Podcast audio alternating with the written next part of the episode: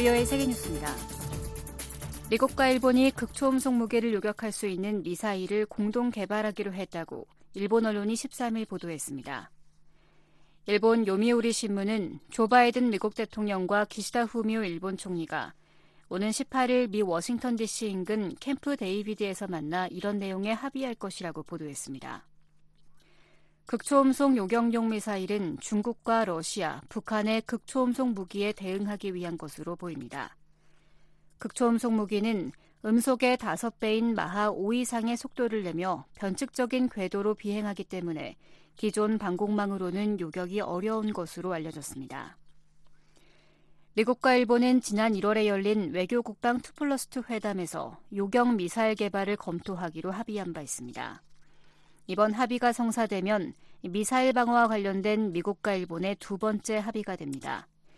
앞서 두 나라는 림 161 스탠더드 미사일 3을 공동 개발한 바 있습니다. 이란이 14일 핵합의의 완전한 복원을 원한다고 밝혔습니다. 호세인 아미르 압돌라히안 이란 외무장관은 이날 기자회견에서 우리는 2015년 핵합의 당사국들의 완전한 의무 이행을 추구해왔다고 주장했습니다. 나세르 카나니 외무부 대변인도 테헤란에서 열린 정례 브리핑에서 최근 미국과의 수감자 석방 및 동결자산 해제 관련 협상이 핵 프로그램 등 다른 분야 외교로 이어질 수 있다고 밝혔습니다. 카나이 대변인은 수감자 협상은 이란의 핵 개발과 직접적으로 연관되지 않았다면서도 해당 사안들이 서로 영향을 미친다고 설명했습니다. 이어 한 분야의 발전은 긴장을 완화하고 다른 길을 여는 데 도움이 될 수 있다고 덧붙였습니다. 가나니 대변인은 그러면서 이번 협상은 미국과의 양자 이해의 틀과 영내 우리 친구들이 수행하는 역할 안에서 이루어졌다고 밝혔습니다. 다만 구체적인 국가명은 밝히지 않았습니다. 미국이 2억 달러 규모의 우크라이나 추가 군사 지원안을 발표했습니다. 미 국방부는 14일 우크라이나의 안보와 방위를 위해 추가 군사 지원을 제공한다고 밝혔습니다. 이는 지난 2021년 8월 이후 우크라이나에 제공되는 바이든 행정부의 44번째 군사 원조입니다. 이번 지원에는 패트리엇 방공미사일 체계 관련 군수품과 고속기동 포병 로켓 시스템 하이마스 추가 탄약, 휴대용 지대, 지대공 미사일인 재블린과 대전차 시스템, 지뢰 제거 장비 등이 포함됐습니다. 토니 블링컨 미 국무장관은 별도의 성명을 내고 러시아가 매일 우크라이나 시민의 목숨을 앗아가고 민간 사회 기반 시설을 파괴하고 있다고 비판했습니다. 덴마크 공군이 러시아 폭격기 두 대의 접근을 차단했다고 네덜란드가 14일 밝혔습니다. 네덜란드 국방부는 이날 오전 러시아 폭격기 두 대가 네덜란드 영공을 향해 비행하는 것을 추적해 F-16 전투기 두 대를 출격시켰다고 밝히고 덴마크 공군이 러시아 폭격기의 비행을 저지했다고 밝혔습니다. 네덜란드 공군 대변인은 항공기의 식별 코드가 확인되지 않고 비행 계획이 제공되지 않으며 서로 소통이 없을 경우 비행이 저지된다고 말했습니다. 네덜란드 국방부는 이날 사건은 신속 배치의 중요성을 확인한다면서 F-16 전투기들이 몇 분 내로 이륙해 식별되지 않은 항공기의 비행을 저지할 수 있도록 24시간 대기할 것이라고 밝혔습니다. 덴마크 공군도 이날 덴마크 F-16 전투기가 발트의 국제 공역을 비행하는 러시아 폭격기를 확인했다면서도 이들이 덴마크 영공을 넘지는 않았다고 밝혔습니다. 중국의 대형 부동산 기업 컨트리 가든이 14일부터 11개 채권에 대한 거래를 일시 중단했습니다. 컨트리 가든은 지난 12일 선전 증권거래소에 이 같은 내용의 문서를 제출했으며 거래 재개 일자는 아직 정해지지 않았습니다. 컨트리 가든은 지난 8일에도 6일 만기인 총 2,250만 달러 상당의 채권 상환 의무를 이행하지 못했다고 밝혔습니다. 또 컨트리 가든은 지난 10일 올해 상반기 최대 76억 달러의 적자를 밝히면서 투자자들에게 사과문을 발표했습니다. 이에 따라 컨트리가든 주가는 11일부터 역대 최저치를 기록하고 14일 홍콩 달러 기준 8센트에 장을 마감했습니다. 로이터 통신은 전문가들을 인용해 중국 내 부동산 분야와 연계가 높은 신탁회사들의 채무 불이행 위기가 확산되면서 중국 경제에 더 큰 부담이 될 거라고 지적했습니다. 부동산 시장은 중국 경제 약 25%를 차지하고 있습니다. 세계뉴스 김지훈이었습니다.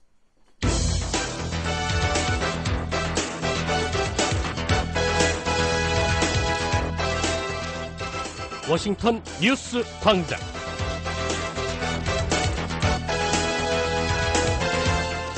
여러분 안녕하십니까? 8월 15일 화요일 VOA 워싱턴 뉴스 광장 시작하겠습니다. 진행의 안소영입니다. 먼저 시각 주요 소식입니다. 북한이 악의적 사이버 활동을 통해 안보리 제재를 회피하고 있다고 유엔 주재 미국 대표가 지적했습니다.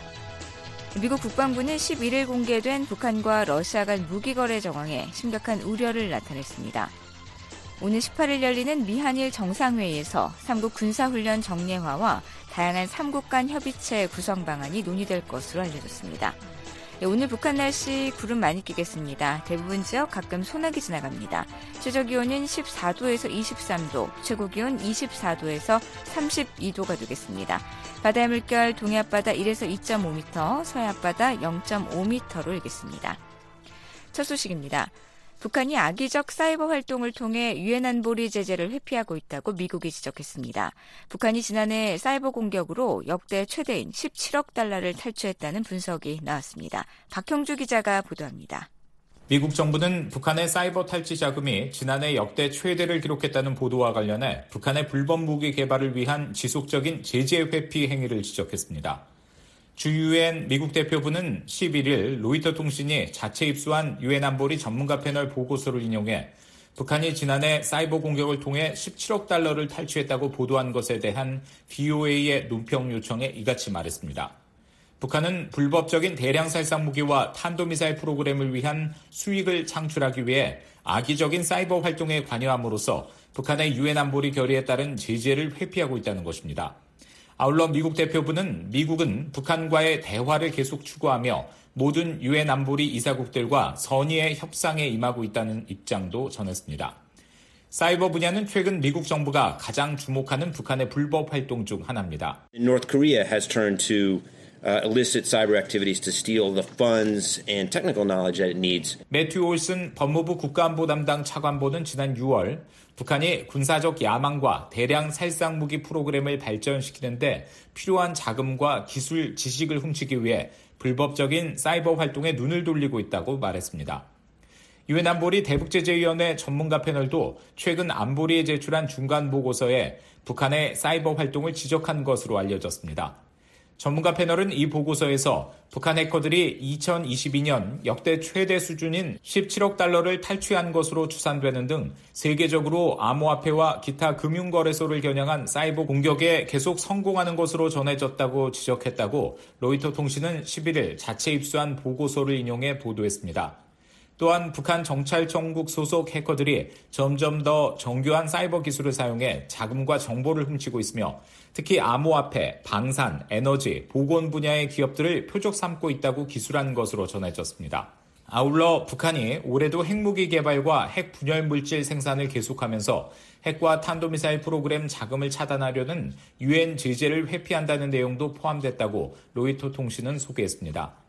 이와 함께 북한이 불법적으로 석탄을 계속 수출하고 정유 제품을 수입하기 위해 선박을 통한 다양한 제재 회피 수단을 동원하고 있다고 전문가 패널은 지적한 것으로 알려졌습니다.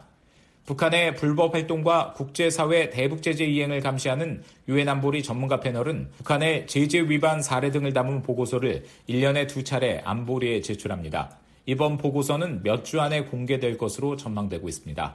VOA 뉴스 박형주입니다.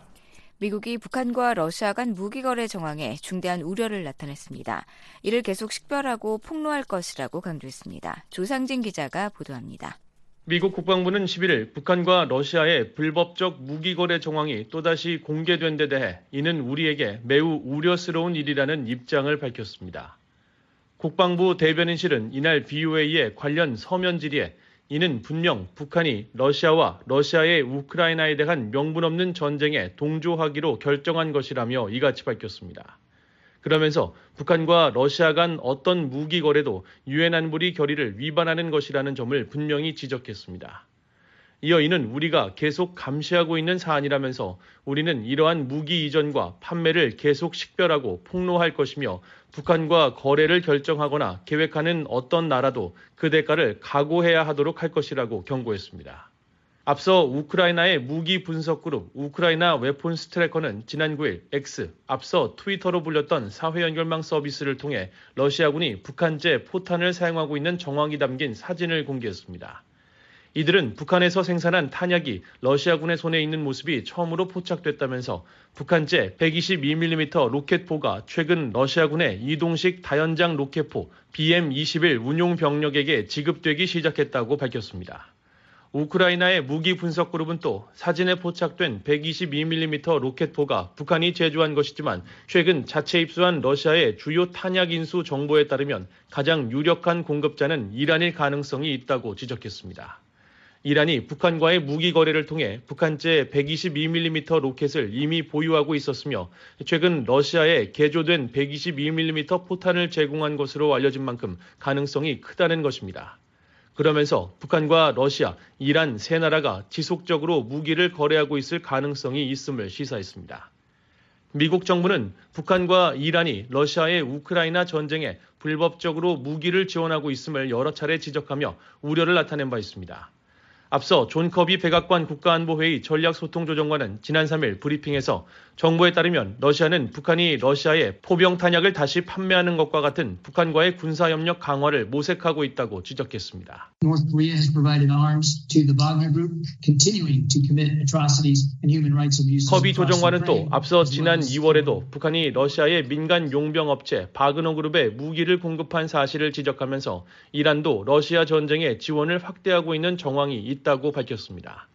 그러면서 이란은 지난해 11월 러시아의 우크라이나 전쟁을 지원할 목적으로 러시아에 각종 대포와 전차포를 보냈다며 이 같은 군사 협력은 우크라이나뿐 아니라 중동 지역의 안보에도 좋지 않은 영향을 미칠 것이라고 지적한 바 있습니다.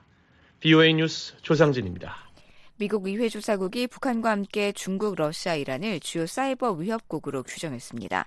북한의 특징 중 하나로 블록체인 기술을 이용한 가상화폐 절도를 거론했습니다. 이조은 기자입니다. 미 의회 조사국은 최근 갱신한 2012년에서 2022년 사이버 공격 보고서에서 국가가 지원하는 사이버 위협에 주목했습니다. 보고서는 국가는 사이버 공격을 수행하는 가장 정교한 행위자의 일부라고 밝혔습니다. 특히 미 국가정보국장이 매년 발표하는 정보당국의 세계 위협 평가를 언급하며 최근 평가는 사이버 공간을 전략적 우려의 한 영역으로 강조하고 있는데 주요 위협 행위자는 중국, 러시아, 북한, 이란이라고 지적했습니다. 이어 이런 국가들의 공격은 정부기관 컴퓨터에 접근해 정부기관에 대한 정보를 캐내고 미국 내 공공 및 민간 부문 기관으로부터 민감한 정보를 탈취하며 컴퓨터 장비를 파기하거나 잠재적으로 파기하는 것을 포함한다고 분석했습니다. 특히 북한은 2020년에서 2023년 사이 암호화폐와 같은 블록체인 기술을 이용해 돈을 훔치기 위해 기업들을 겨냥하는 특징을 보였다고 지적했습니다. 또 2021년에서 2022년 사이에는 정부가 지원하는 행위자들이 랜섬웨어로 의료회사들을 겨냥하는 것이 북한 사이버 공격의 특징이었다고 덧붙였습니다. 사이버 공격 활동의 추적이 어렵다는 점도 지적됐습니다. 보고서는 미 정부는 사이버 사건을 조사할 때 사건의 배후를 밝혀 누구의 공격이라고 말하고자 한다며 그러나 적들은 활동의 흔적을 모호하게 만들고 제거하며 공격 캠페인 추적을 어렵게 만들기 위한 새로운 인프라를 사용함으로써 미 정부의 이런 노력을 복잡하게 만드는 조치를 한다고 분석했습니다. 보고서는 또 많은 의원들이 청문회와 연설, 입법 과정에서 사이버 사건의 빈도와 유형 및 영향에 대한 우려를 제기하고 있다고 밝혔습니다. 실제로 최근 의회에선 북한의 불법 사이버 활동에 대한 우려가 청문회와 법안 등을 통해 나타나고 있습니다.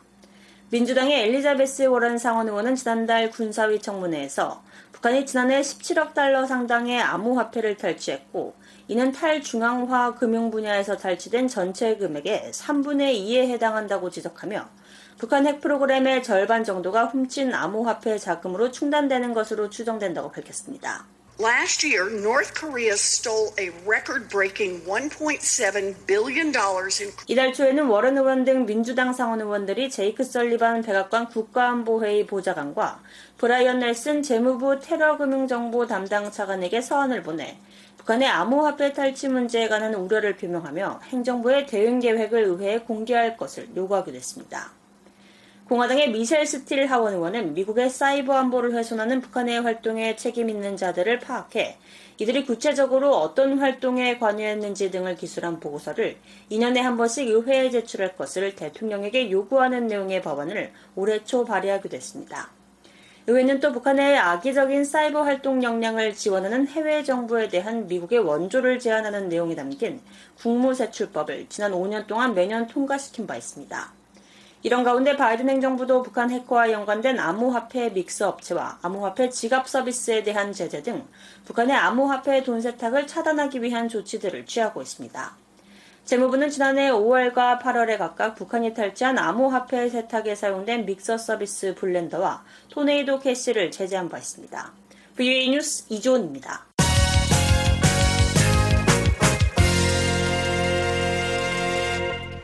오늘 18일 열리는 미한일 정상회의에서 3국 군사훈련 정례화와 안보 문제를 포함한 다양한 3국 간 협의체 구성 방안이 논의될 것으로 알려졌습니다. 서울에서 김한용 기자가 보도합니다. 김태효 한국 국가안보실 1차장은 13일 브리핑에서 윤석열 대통령이 미국 워싱턴 인근 캠프 데이비드에서 열리는 미한일 정상회의 참석차 오는 17일 출국한다고 밝혔습니다. 조 바이든 미국 대통령과 윤 대통령, 기시다 후미오 일본 총리는 워싱턴 현지 시각으로 18일 오전 정상회의를 가진 뒤 정상 간 오찬에 참석할 예정입니다. 이어 미한일 정상은 공동 기자회견을 통해 삼국 정상 간 협의 결과를 발표합니다. 김 차장은 이번 정상회의 계기에 미한, 한일 양자 정상회담도 개최하는 방향으로 현재 조율 중에 있다고 밝혔습니다. 삼국 정상은 미한일 협력에 대한 공동 비전과 기본 원칙, 다층적 협력 체계 구축, 북한의 핵과 미사일 위협에 공동 대응하기 위한 실질적 협력 방안, 영내 공동 번영과 미래 성장을 위한 협력 방안 등을 논의할 예정입니다. 특히 미한일 군사훈련 정례화와 북한 미사일 정보 공조 등 안보 군사적 차원뿐 아니라 인공지능 AI와 사이버, 경제 안보 등 비군사 문제까지 다각도로 다루는 다양한 3국 간 협의체가 논의될 전망입니다.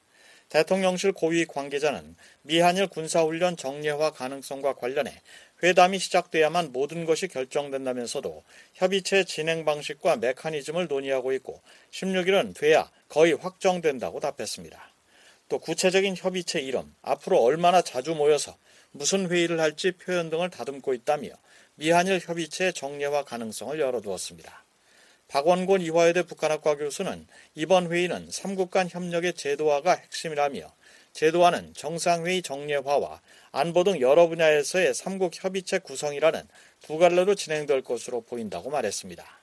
캠프 데이비드 선언이라고 얘기가 나오던데 선언에 한미일이 1년에 한 번씩 만난다 그렇게 얘기가 나오면 그건 상당히 구속력이 있을 수 있다. 그게 한 틀이고 하나는 협의체 문제인데 그 협의체를 하나를 만들 건지 아니면 다양한 협의체 뭐 예를 들어 AI, 사이버 뭐 그런 경제 얘기가 나오던데 어떤 형태로 협의체를 만들지는 봐야 될 것 같은데 어쨌든 그것도 상당 부분 얘기가 되고 있다. 그러니까 두 가지 틀에서의 그런 제도화 시도하고 있는 것은 보이죠. 김태호 차장은 삼국 정상은 이번 회의를 통해 인도 태평양 지역 내 협력체로서 뚜렷한 독립성을 획득하게 될 것이라며 미한 일이 인도 태평양 지역의 자유와 평화, 번영을 추구하는 데 있어서 구심점 역할을 하는 계기가 될 것이라고 강조했습니다. 한국 외교부사나 국립외교원 김현욱 교수는 코드와 오커스 등 인도 태평양 지역 소다자 협의체들이 만들어졌지만 활동이 지지부진하다며 미한일 정상회의를 중심으로 한 삼국 협력이 미국 인태 전략의 핵심적인 소다자 협력체로 부각될 가능성이 있다고 말했습니다. 대통령실 고위 관계자는 북한은 실질적인 탄도미사일과 핵 위협을 증진시키고 있기 때문에 이번 정상회의 결과 문서에 북한을 명시한 공동 대응 문장이 들어갈 가능성이 크다고 말했습니다. 한국 정부 산하 국책연구기관인 통일연구원 홍민 박사는 대북 억제력 강화 차원의 미한일 훈련 방안이 보다 구체적으로 다뤄질 것으로 예상했습니다. 한미일 미사일 방어 훈련, 대잠수함 훈련 이게 이제 기본적으로 해왔던 훈련들이고 이것들도 정례화하지만 기타 다른 부분에 있어서도 좀 더 훈련의 종류나 훈련의 어떤 강도를 다변화한다. 뭐 이런 것들이 포함되지 않을까라는 생각이 들고 대통령실 고위 관계자는 정상회의에서 다룰 영내 공동 위협 대응과 관련해 결과문서에 중국을 직접적으로 명시해 미한일이 중국을 적대시한다든지 중국 때문에 이런 행동을 한다든지 등의 표현은 들어가지 않을 것으로 예상한다고 설명했습니다. 이 관계자는 이와 함께 우크라이나 전쟁에 대한 3국 간 지속성 있는 공조 방안도 논의될 수 있다고 말했습니다. 아울러 미한일이 발표할 결과문서에 대한 이름과 컨텐츠를 협의하고 있다며 평문으로 풀어서 일반인들이 쉽게 읽을 수 있는 공동성명 형태가 나올 수 있고 그런 공동성명을 어떤 원칙하에 일목요연하게 요약해 전문가들이나 언론인들이 파악할 수 있는 주제형 요약이 있을 수 있다고 밝혔습니다. 서울에서 VOA 뉴스 김환용입니다. 미국 공군이 핵 탑재가 가능한 장거리 전략 폭격기를 3개월 연속 괌에 전진 배치했습니다. 미군 당국은 북한이 특정한 움직임을 보이지 않는다면서도 북한이 제기하는 위협에 우려를 나타냈습니다. 조상진 기자입니다. 미국 태평양 공군 사령부는 11일 X, 앞서 트위터로 불렀던 사회 연결망 서비스에 B-52 전략 폭격기가 태평양에서 전술 훈련을 위해 일본 항공자위대 소속 F-15 전투기 두 대와 양자 대응 연습을 진행했다고 밝혔습니다. 이어 이번 훈련은 자유롭고 열린 인도 태평양에 대한 미국의 공약을 재확인한다고 강조했습니다. 또 앞서 9일에는 B-52 전략 폭격기가 자유롭고 개방된 인도 태평양에서 폭격기 기동부대 임무를 수행하기 위해 괌에 도착해 영내 위기에 대응하기 위한 준비 태세를 보여줬다고 밝혔습니다. B-52H는 사거리 200km의 공대지 핵미사일을 비롯해 최대 31톤의 폭탄을 싣고 6,400km 이상을 날아갈 수 있습니다. 미국의 3대 핵전력 중 하나로 꼽히는 B-52 전략 폭격기의 이번 괌 전개는 지난 6월과 7월에 이어 3개월 연속 이뤄진 것입니다. 앞서 지난 7월 5일 루이지애나주 박스데일 공군기지 제20 원정 폭격대대 소속 B-52가 괌 앤더슨 공군기지에 도착했습니다. 또 6월 14일에는 미국 노스다코타주 공군기지 소속 B-52 넉대와 운용병력이 괌 앤더슨 기지에 전개됐습니다. 미국 태평양 공군사령부 공보실은 11일 B-52가 3개월 연속 괌에 전개된 것과 관련한 BOA의 서면 질의에 미국은 우리 군의 전 세계 배치를 통해 동맹국과 파트너에 대한 공약을 일상적이고 가시적으로 보여주고 있다고 밝혔습니다. 이어 전략 폭격기 임무는 전 세계의 잠재적 위기나 도전에 대응하는 데 필요한 준비 태세와 훈련을 강화한다고 강조했습니다. 다만 B-52의 이딴 영내 전개가 북한과 중국 등 영내 특정 세력이 제기하는 위협에 대응해 이루어진 것은 아니라고 밝혔습니다. 그러면서 영내 다른 군사작전 및 훈련과 함께 폭격기 기동부대 전개는 미 공군 병력들이 전 세계에서 치명적인 능력을 발휘할 수 있도록 준비 태세를 갖출 수 있게 한다고 설명했습니다. 아울러 폭격기 기동부대 임무는 세계의 안보와 안정을 위한 공동의 약속을 강화하기 위해 동맹, 파트너와 협력할 수 있는 기회를 제공한다고 덧붙였습니다. 미국 태평양 공군 사령부는 이번 전략 폭격기 괌 전개가 북한을 특정한 움직임은 아니라면서도 북한이 영내 제기하는 위협에 대해서는 우려를 나타냈습니다. 북한의 미사일 프로그램은 인도 태평양 지역과 그 너머의 평화와 안보에 대한 위협을 보여준다는 지적입니다. 그러면서 우리는 미국과 역내 배치된 미군, 동맹국에 대한 위협을 억제하고 필요한 경우 이를 격퇴하기 위해 한국과의 양자 협력과 미한일 3국 간 협력을 지속할 것이라고 강조했습니다. VOA 뉴스 조상진입니다. 미국과 한국 군 당국이 하반기 연합 연습인 을지 프리덤 실드 UFS 훈련 일정을 공개했습니다. 북한 김정은 국무위원장은 또다시 군수공장을 시찰하면서 전쟁 준비를 강조했습니다. 서울에서 김환용 기자가 보도합니다. 미국과 한국 국방당국은 연합 방위태세 확립을 위해 오는 21일부터 31일까지 을지 프리덤 실드 UFS 연합 연습을 시행한다고 14일 발표했습니다. 한국합동참모본부는 고도화하는 북한의 핵과 미사일 능력과 우크라이나 전쟁 등 변화하는 안보 상황을 반영한 시나리오를 기반으로 실전적인 연습을 실시해 동맹의 대응 능력을 한층 더 강화할 것이라고 밝혔습니다. 연합연습은 1부와 2부로 나눠 진행되는데 1부는 21일부터 25일까지 5일간, 2부는 28일부터 31일까지 4일간 각각 실시됩니다. 이번 연합연습엔 육해 공군 해병대뿐만 아니라 주한 그리고 미 본토의 우주군도 참가합니다. I can tell you since last UFS, one of the um, changes that we do have now is a space force. 아이작 테일러 주한미군 공보실장은 브리핑을 통해 이번 연습은 태평양에서 가장 규모가 크다면서 이번 UFS에서 새로운 부분은 우주군이 참여한다는 것이라고 밝혔습니다. 그는 우주군이 참여하는 부분에 있어선 다영역 작전, 예를 들면 우주, 지상, 공군, 해군, 사이버 영역, 인지전 분야 영역에서 다양한 작전을 수행할 수 있도록 훈련을 진행하는 것이라고 말했습니다. 미국은 작년에 주한 미 우주군을 창설한 바 있습니다. 이 부대는 우주 기획, 우주 전문 역량, 우주 지휘 통제 기능을 주한미군 사령관에게 제공하며 영내 미사일 경보, 위성 위치 확인 시스템, 위성 통신 관련 임무를 수행합니다. 민간 연구기관인 아산정책연구원 양옥 박사는 현대전에선 우주 기반 정찰, 지휘 통신 등이 승패를 가르는 중요한 요소로 부각되고 있다고 말했습니다.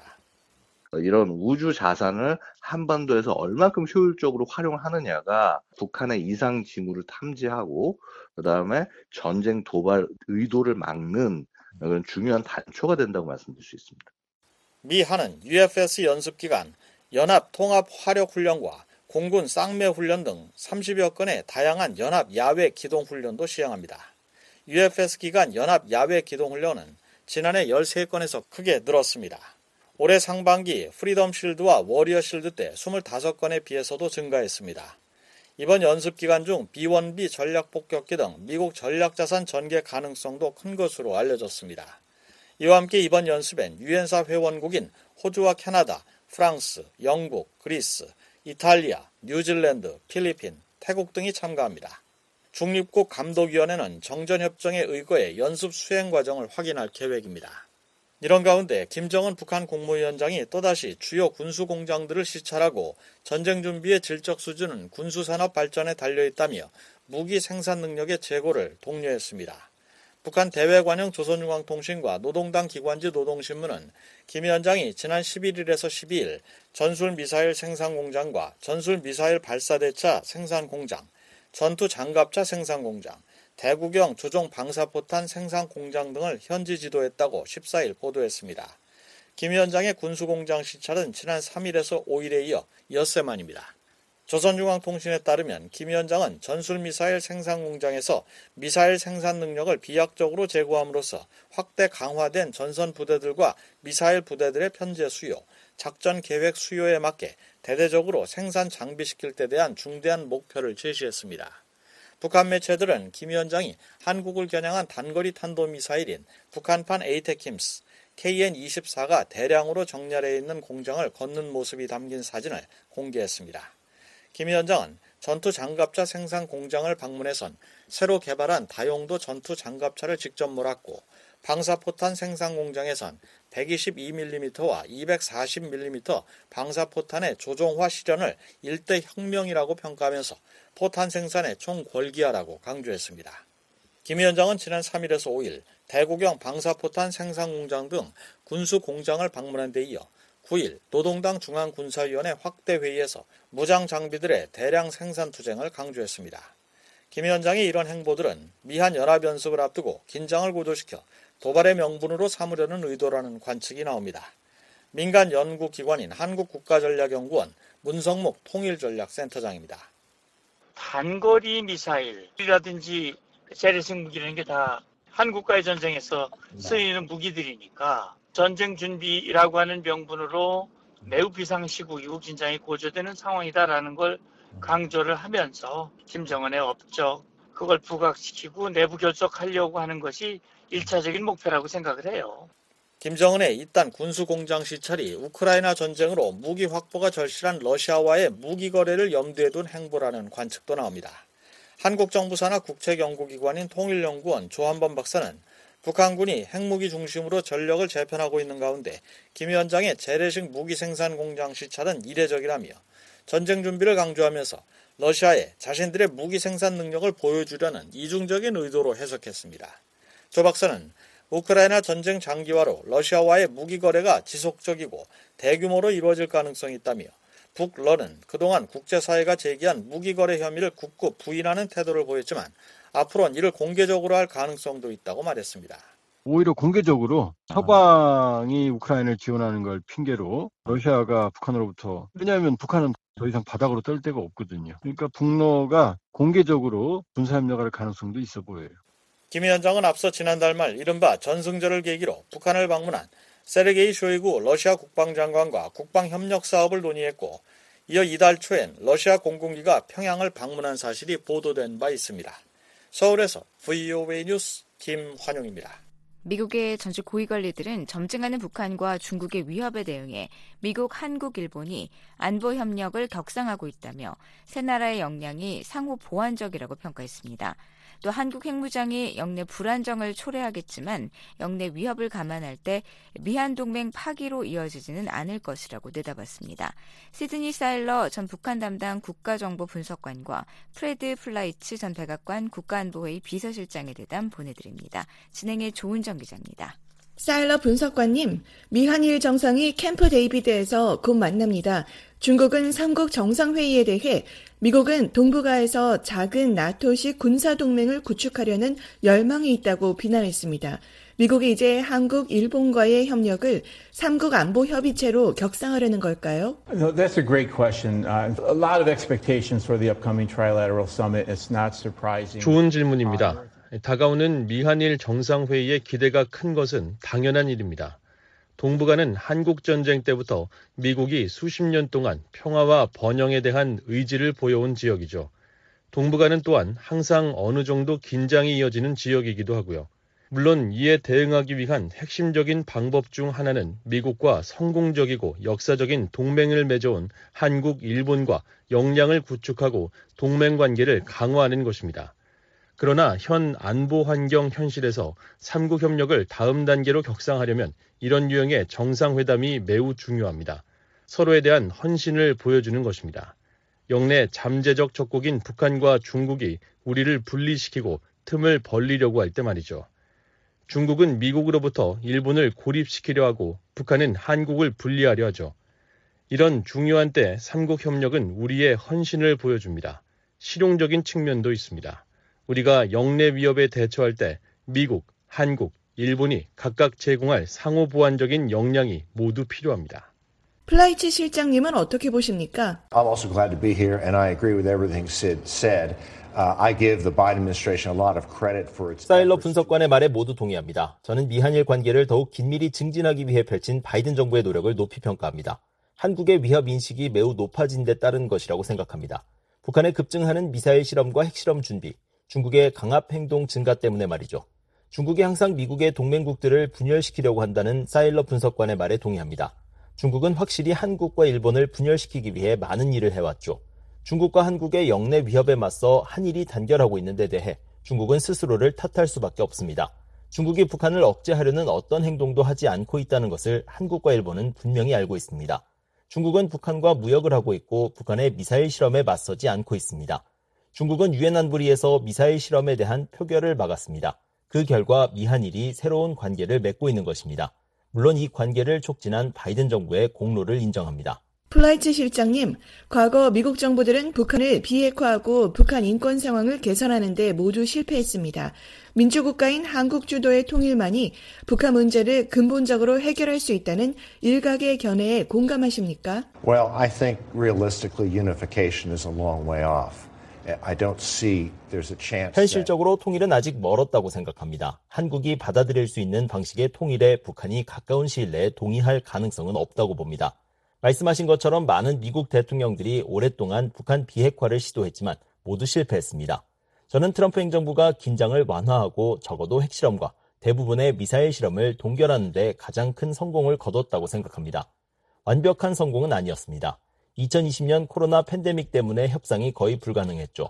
솔직히 트럼프 대통령이 재선에 성공했더라면 북한 비핵화와 관계 정상화 노력에 더 많은 진전이 있었을 것입니다. 우리가 알 수는 없습니다. 하지만 통일이 가까운 미래에 합리적인 해결책이 될 것이라고 생각하지 않습니다. 플라이츠 실장님, 트럼프 정부가 북한 정권 교체를 추구하지 않는다고 공개적으로 밝힌 것이 북한을 대담하게 만들었다고 생각하십니까? Well, I have strong beliefs on this because I was chief of staff to John Bolton. 저는 존 볼튼 국가안보 보좌관의 비서실장이었기 때문에 이 문제에 대해 강한 신념을 가지고 있습니다. 2019년 가을 트럼프 대통령에 의해 해고되기 전까지 볼튼 보좌관이 북한을 폭격하고 싶어 했다는 것을 여러분도 알고 계실 것입니다. 트럼프 대통령은 2017년에 북한에 매우 강경한 접근 방식을 취했고 심지어 유엔 총회 연설장에서 북한이 미국의 동맹국을 위협하면 완전히 파괴하겠다고 말하기도 했습니다.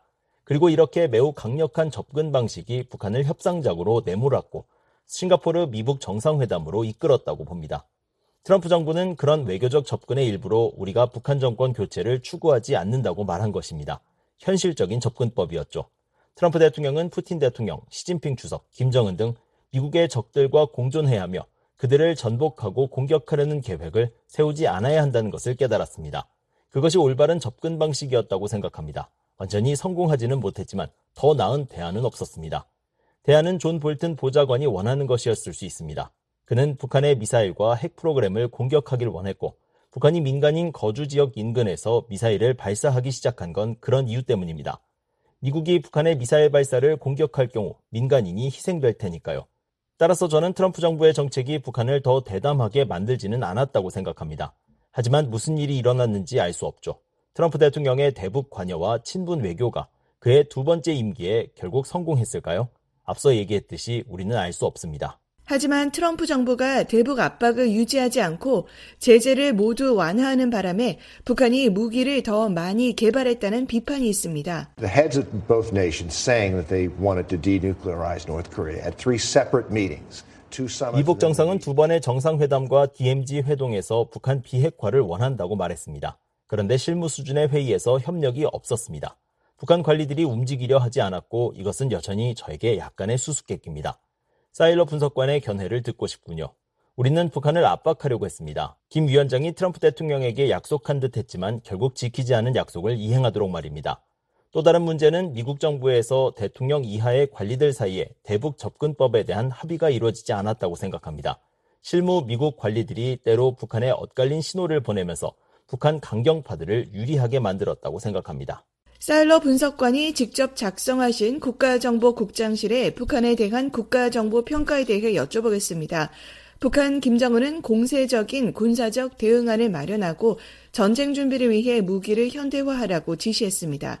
미국이 국가정보평가에서 북한이 핵무기를 강압 외교에만 활용하고 공세적으로 쓰지 않을 것으로 판단한 것은 너무 아니란 평가 아닌가요? That's a great question, and my first uh, statement would be overwhelmingly no. In fact, the intent of the NIE. 좋은 질문입니다. 그리고 제 첫 번째 소견은 절대 아니다입니다. 국가정보평가는 미국 정보당국의 공동 조율을 거쳐 각 부처 수장들이 최종본에 서명했습니다. 우리는 세 가지 잠재적 시나리오, 즉 책임 있는 북한, 불량한 북한, 수정주의적 북한이 핵무기를 방어적, 강압적, 공세적으로 사용하는 상황을 중점적으로 다뤘습니다. 저희는 이 세 가지 상황이 충분히 일어날 만하다고 봤고 그중 가장 가능성이 높은 것을 살펴봤습니다. 따라서 북한이 핵무기를 강압 외교에 활용할 가능성이 가장 높다는 우리의 결론은 공격용 혹은 수정주의적 목적의 핵무기 사용을 걱정할 필요가 없다는 뜻이 아닙니다. 또한 북한의 전략적 목표들을 외면하는 것도 아니고요. 통일은 아닐지라도 한반도에서 힘의 균형이 크게 바뀌어서 북한이 우위를 점하고 미한 동맹이 깨져 미국이 떠나며 북한이 수십 년간 요구해온 불의에 대한 보상을 한국이 제공하는 상황 말입니다. 근본적으로는 북한의 핵무기 사용이 한국에 많은 해를 끼치고 북한에 이득이 되는 상황인데요. 특히 블라디미르 푸틴이 핵무기 사용을 위협하고 그래선 안 되겠지만 핵무기를 사용하고도 대가를 치르지 않는 것을 김정은이 보고 고무되는 것을 우리가 우려해야 합니다. 이 부분에 대한 계획을 세워야 합니다. 우리의 억지력 논의에 초점을 맞춰야겠죠. 김정은이 망상에 빠지지 않게 하려면 우리는 어떻게 해야 할까요? 따라서 저는 미국의 국가정보평가가 어떤 식으로든 북한에 대해 걱정할 필요가 없다는 평가를 내리는 것은 아니라고 생각합니다. 오히려 그 반대죠. 플라이츠 실장님은 트럼프 정부 백악관 비서실장이셨는데요. 2016년 트럼프 대통령이 공화당 대선 선두주자였을 때 일본과 한국이 미국에 과도하게 의존하기보다 자체 핵무기를 개발하는 것을 지지할 수도 있다고 말했었죠. 트럼프 전 대통령은 지금도 공화당 예비선거에서 계속 우위를 점하고 있습니다. 이런 맥락에서 보면 한국의 핵무기 보유가 과연 미한 동맹을 깨뜨리는 결과를 불러올까요? Well, this is an interesting question, especially since President Yoon raised the idea earlier this year. 흥미로운 질문입니다. 특히 윤 대통령이 올해 초 그 생각을 밝혔을 때 바이든 정부를 정말 화나게 하고 미국이 한국의 안보 보장 강화에 상당한 노력을 기울이도록 했죠. 한국 핵무장이 동맹 파기로 이어지지는 않을 것이라고 생각합니다. 중국과 북한이 제기하는 매우 심각한 안보 우려는 없어지지 않을 것이기 때문입니다. 또한 한국이 핵무기를 개발할 수 있을 것으로 가정하는 것도 어렵습니다. 오랜 시간이 걸릴 테니까요.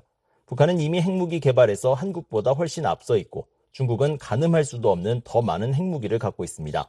한국의 핵무기 개발은 매우 불안정한 상황으로 이어질 것입니다. 윤 대통령이 왜 이 문제를 제기했는지, 한국인들이 왜 스스로를 방어하기 위해 핵무장을 해야 한다고 말하는지 이해합니다. 하지만 한국 핵무장이 동맹 파기로 이어지지는 않을 거라고 봅니다. 플라이츠 실장님, 한국 핵무장이 불안정을 초래할 것이라고 하셨는데 한국 핵무장이 자연스럽게 중국에 대한 억지력으로 작용하고 미국이 북한에 대해 덜 신경 쓰도록 하지 않겠습니까? I don't think a South Korean nuclear uh, weapon would deter the Chinese. I think it would 한국이 핵무기를 보유한다고 해서 중국을 억제할 수 있다고 생각하지 않습니다. 아시아를 훨씬 더 불안정하게 만들고 한중 관계를 크게 해칠 것이라고 생각합니다. 트럼프 대통령은 외교 정책 경험이 많은 사람이 아닙니다. 그는 종종 추측을 하고 때로는 마음을 바꾸기도 합니다. 지금 트럼프 대통령의 입장은 어떤지 모르겠습니다. 한국과 일본이 핵무기를 개발해야 하고 그러면 미국의 부담이 줄어들 것이라고 말하긴 했지만요. 그는 한국과 일본에서 미군을 철수하겠다고 말한 뒤 철회하기도 했죠. 그는 사업가며 국가안보에 대해 깊이 연구합니다. 그러나 때때로 입장을 수정합니다. 사일러 분석관님은 어떻게 보십니까? President Trump generated it may have been unorthodox, it may have been you know, diplomatically. You know, 트럼프 대통령이 만들어낸 이 모든 것이 정통적이지 않을 수 있습니다.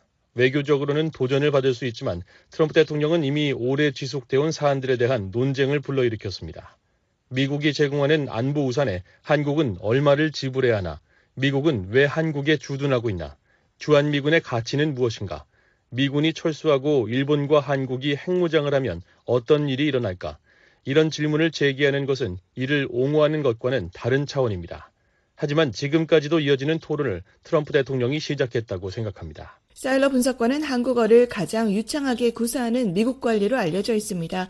한국과 북한의 고위 관리들이 워싱턴 톡을 시청하는 것으로 압니다. 한국어로 북한인들에게 전할 메시지가 있으십니까? 북한 지도자나 북한 주민들한테 전하고 싶은 메시지는 아, 미국의 아, 한반도의 안전, 대한민국의 안보에 대한 그 헌신, 커밋먼트는 하나도 흔들림이 없을 거라고 생각합니다. 아, 앞으로 북한은 핵무기 통해서 무슨 압도적인 그 위치를 취하거나 협박하거나 한미 관계를 깨뜨리는 그런 효과가 나으리라고 생각하면은 거기서는 그런 착각에서 벗어나야 한다고 생각합니다. 아, 그래서 앞으로는 북한은 다시 한번 핵무기 통해서 얻은 것은 얼마나 없는 것은 깨닫고 협상의 테이블로 나왔으면 하는 마음입니다. 네, 지금까지 시드니 사일러 전 북한 담당 국가정보 분석관과 프레드 플라이츠 전 백악관 국가안보회의 비서실장의 대담 들으셨습니다. 유엔이 최근 세계보건기구 대북 인도 지원 물품에 대한 제재 면제를 승인했습니다. WHO는 홍수와 가뭄 등 발생 시 구호 활동에 사용할 텐트를 지원할 예정입니다. 자세한 소식입니다. 안전보장이사회 산하 대북제재위원회가 11일 홈페이지를 통해 세계보건기구가 대북 지원과 관련해 신청한 인도적 지원 물품에 대한 제재 면제를 승인했다고 밝혔습니다. 대북제재위가 이날 공개한 7월 20일자 서한에 따르면 이번에 제재 면제를 받은 물품은 다목적용 텐트 5개입니다. WHO는 지난달 11일 제재 면제 신청 당시 홍수와 가뭄, 기타 비상사태 시 민간인들에 대한 인도주의적 지원과 구호 활동을 촉진하기 위해 북한으로의 텐트 수입을 허용해달라고 요청했습니다.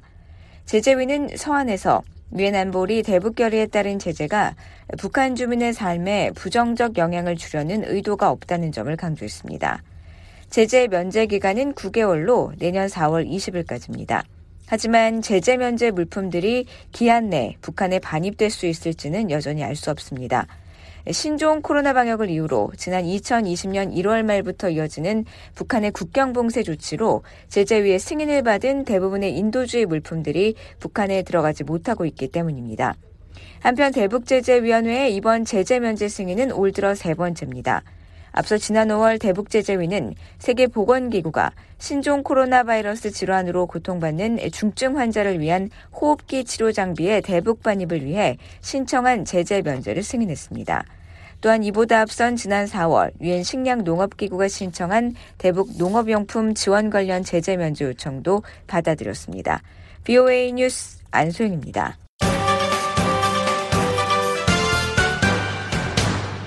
예, 백악관은 11일 미국과 이란이 한국 내 이란 동결 자금 해제에 합의한 것과 관련해 사전에 한국 정부와 폭넓게 협의했다는 점을 강조했습니다. 예, 존커비 백악관 국가안보회의 전략소통조정관은 이날 온라인 브리핑에서 이란 자금 해제에 따라 은행에 예치된 자금이 단기간에 인출될 경우 환율과 유동성에 악영향을 미칠 가능성에 대한 우려가 나오는 것과 관련한 질문에 자세한 세부 내용으로 들어가지 않고 얘기할 수 있는 것은 우리가 한국 정부와 이 문제에 대해 광범위하게 협력했다는 것이라고 말했습니다. 그러면서 한국 정부로부터의 이란 계좌로 송금하는데 아무런 문제가 없다고 강조했습니다. 앞서 미국과 이란은 각각 자국 내 수감자 5명씩을 서로 맞교환하는 협상을 타결하면서 한국을 포함해 이라크와 유럽에 동결된 이란 측 자금을 해제하기로 합의했습니다. 한국 내 이란 자금 동결은 전임 트럼프 행정부 시절 미국 정부가 이란 핵 합의를 탈퇴하고 대이란 제재를 복원하면서 한국 내 이란의 석유 수출 대금 계좌의 거래가 지난 2019년 5월부터 중단된 데 따른 겁니다. 미국과 이란 정부의 이번 합의에 따라 석유 판매 대금 등의 명목으로 한국의 우리은행 및 IBK 기업은행 등의 이란 중앙은행 명의의 계좌에 4년간 묶여있던 약 60억 달러의 자금 동결이 해제되게 됐습니다. 이를 두고 한국 금융계에서는 수조 원의 돈이 한꺼번에 빠져나갈 경우 은행 유동성과 환율 시장에 영향이 불가피해 한국 경제에 피해가 있을 수 있다는 우려가 제기된 바 있습니다.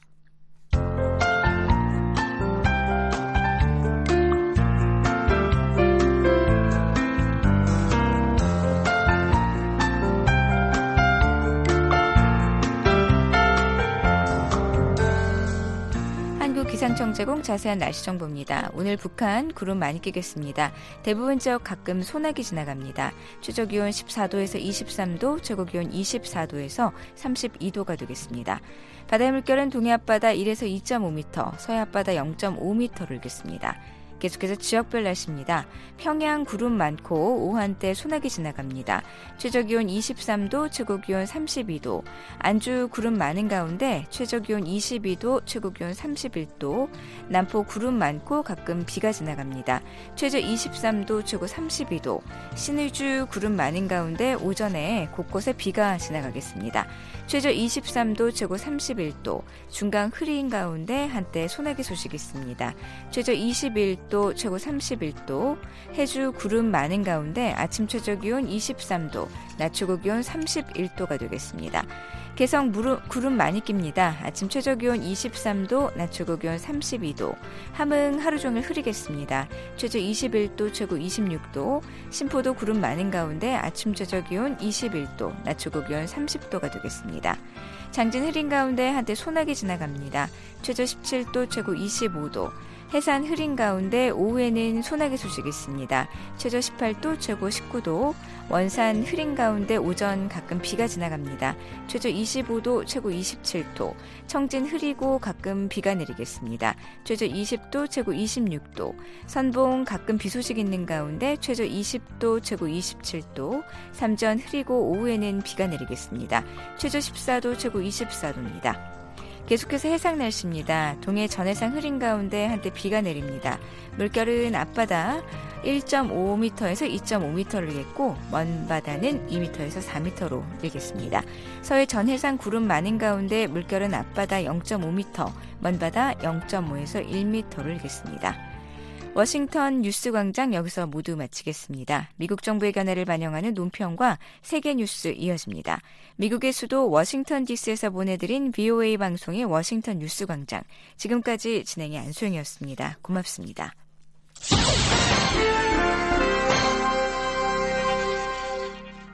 미국 정부의 견해를 반영하는 논평입니다. 7월 17일 러시아는 흑해 항구를 통해 우크라이나 곡물을 수출할 수 있도록 허용한 우크라이나와 러시아 간의 협정인 흑해 곡물 계획에 대한 참여를 중단했습니다.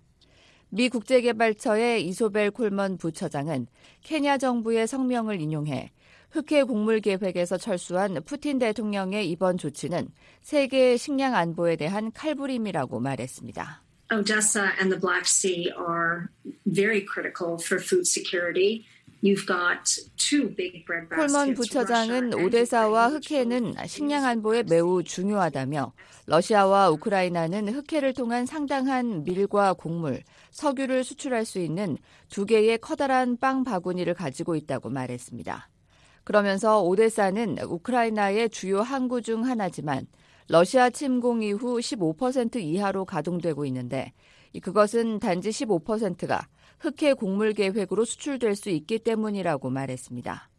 이어 여러분이 언급한 것처럼 러시아는 흑해 곡물 계획에서 철수해 세계 식량 안보에 매우 심각한 상황이 되고 있다고 말했습니다.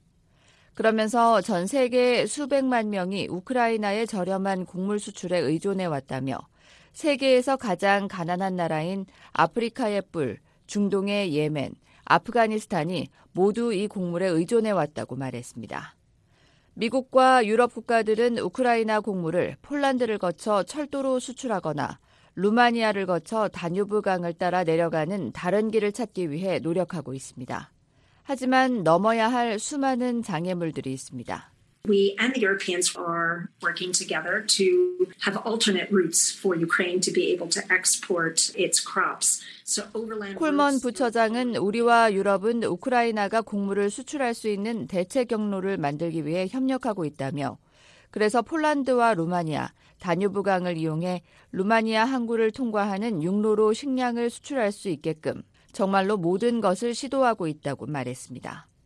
그러면서 이는 쉽지 않고 흑해를 완전 대체할 수는 없다며 흑해는 다른 경로를 통하는 것보다 훨씬 더 신속하게 대량 수송이 가능하며 운송 비용도 저렴하다고 말했습니다.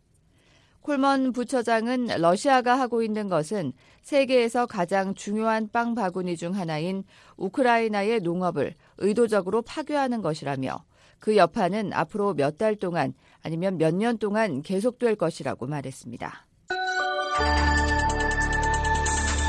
미국 정부의 견해를 반영한 논평이었습니다. 이에 대해 의견 있으신 분은 편지나 팩스, 전자메일을 보내주시기 바랍니다. 주소는 Voice of America, 약자로 VOA를 쓰신 뒤 코리안 서비스, 주소 330 Independence Avenue, SW, 워싱턴 DC 20237 USA입니다. 전자메일은 korean at voanews.com으로 보내주시기 바랍니다. BOA 방송은 www.boakorea.com으로 접속하시면 다시 들으실 수 있습니다. 다시 듣고 싶은 프로그램이나 방송 원고를 보기 원하시는 분은 www.boakorea.com을 방문하시기 바랍니다.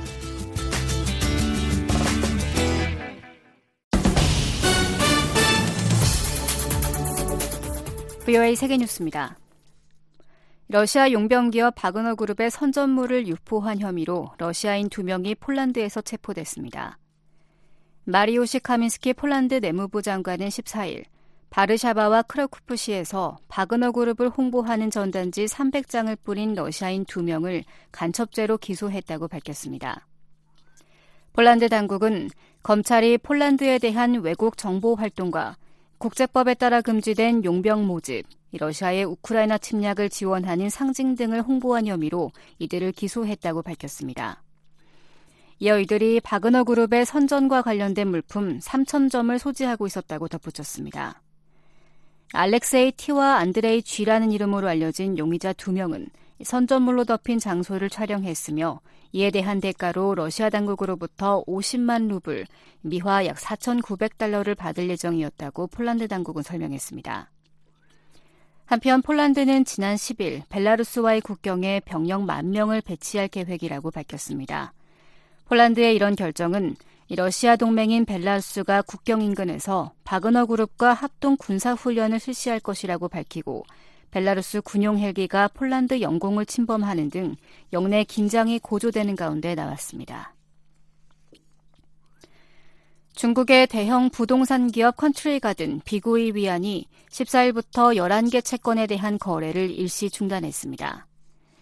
컨트리 가든은 지난 12일 선전 증권거래소에 이 같은 내용의 문서를 제출했으며 거래 재개 일자는 아직 정해지지 않았습니다. 컨트리 가든은 지난 8일에도 6일 만기인 총 2,250만 달러 상당의 채권 상환 의무를 이행하지 못했다고 밝혔습니다. 또 지난 10일 올해 상반기 최대 76억 달러의 적자를 밝히면서 투자자들에게 사과문을 발표했습니다. 이에 따라 컨트리 가든 주가는 11일부터 역대 최저치를 기록하고 14일 홍콩 달러 기준 8센트에 장을 마감했습니다. 로이터 통신은 전문가들을 인용해 중국 내 부동산 분야와 연계가 높은 신탁 회사들의 채무 불이행, 디폴트 위기가 확산하면서 중국 경제에 더 큰 부담이 될 것이라고 지적했습니다. 부동산 시장은 중국 경제의 약 25%를 차지하고 있습니다. 미국과 일본이 극초음속 무기를 요격할 수 있는 미사일을 공동 개발하기로 했다고 일본 언론이 13일 보도했습니다. 일본 요미우리 신문은 조 바이든 미국 대통령과 기시다 후미오 일본 총리가 오는 18일 미 워싱턴 DC 인근 캠프 데이비드에서 만나 이런 내용에 합의할 것이라고 보도했습니다. 극초음속 요격용 미사일은 중국과 러시아, 북한의 극초음속 무기에 대응하기 위한 것으로 보입니다. 극초음속 무기는 음속의 5배인 마하 5 이상의 속도를 내며 변칙적인 궤도로 비행하기 때문에 기존 방공망으로는 요격이 어려운 것으로 알려져 있습니다. 미국과 일본은 지난 1월에 열린 외교 국방 2 플러스 2 회담에서 요격 미사일 개발을 검토하기로 합의한 바 있습니다. 이번 합의가 성사되면 미사일 방어와 관련된 미국과 일본의 두 번째 합의가 됩니다. 앞서 두 나라는 림 161 스탠다드 미사일 3을 공동 개발한 바 있습니다. 이란이 14일 핵합의의 완전한 복원을 원한다고 밝혔습니다. 호세인 아미르 압돌라히안 이란 외무장관은 이날 기자회견에서 우리는 2015년 핵합의 당사국들의 완전한 의무 이행을 추구해왔다고 주장했습니다. 나세르 카나니 외무부 대변인도 테헤란에서 열린 정례 브리핑에서 최근 미국과의 수감자 석방 및 동결자산 해제 관련 협상이 핵 프로그램 등 다른 분야 외교로 이어질 수 있다고 밝혔습니다. 카나니 대변인은 수감자 협상은 이란의 핵 개발과 직접적으로 연관되지 않았다면서도 해당 사안들이 서로 영향을 미친다고 설명했습니다. 이어 한 분야의 발전은 긴장을 완화하고 다른 길을 여는 데 도움이 될 수 있다고 덧붙였습니다. 카나니 대변인은 그러면서 이번 협상은 미국과의 양자 이해의 틀과 영내 우리 친구들이 수행하는 역할 안에서 이뤄졌다고 밝혔습니다. 다만 구체적인 국가명은 밝히지 않았습니다. 미국이 2억 달러 규모의 우크라이나 추가 군사 지원안을 발표했습니다. 미 국방부는 14일 우크라이나의 안보와 방위를 위해 추가 군사 지원을 제공한다고 밝혔습니다. 이는 지난 2021년 8월 이후 우크라이나에 제공되는 바이든 행정부의 44번째 군사 원조입니다. 이번 지원에는 패트리엇 방공미사일 체계 관련 군수품과 고속기동 포병 로켓 시스템 하이마스 추가 탄약, 휴대용 지대공 미사일인 제블린과 대전차 시스템, 지뢰 제거 장비 등이 포함됐습니다. 토니 블링컨 미 국무장관은 별도의 성명을 내고 러시아가 매일 우크라이나 시민의 목숨을 앗아가고 민간 기반 시설을 파괴하고 있다고 비판했습니다. 세계뉴스 김지훈이었습니다. 지금까지 여러분께서는 비오의 아침 방송을 들으셨습니다. 매일 새벽 4시부터 6시까지 보내드리는 비오의 아침 방송은 단파 5875, 7365, 7,465kHz로 들으실 수 있습니다. 또 매일 저녁 한반도 시각 8시부터 자정까지 보내드리는 BOA 저녁 방송은 중파 1188kHz로 들으실 수 있습니다. 밤 9시부터 10시까지 단파 9350, 9490, 12080kHz, 밤 10시부터 11시까지는 단파 9350, 12045, 12080kHz, 밤 11시부터 자정까지는 단파 9405, 12045, 12080kHz로 들으실 수 있습니다. 한반도 시각 새벽 4시부터 6시까지는 단파 5875, 7365, 7465kHz. BO의 새벽 방송은 2시부터 3시까지 중파 1566kHz로 들으실 수 있습니다. 함께 해주신 여러분 고맙습니다. 다음 방송 시간까지 안녕히 계십시오.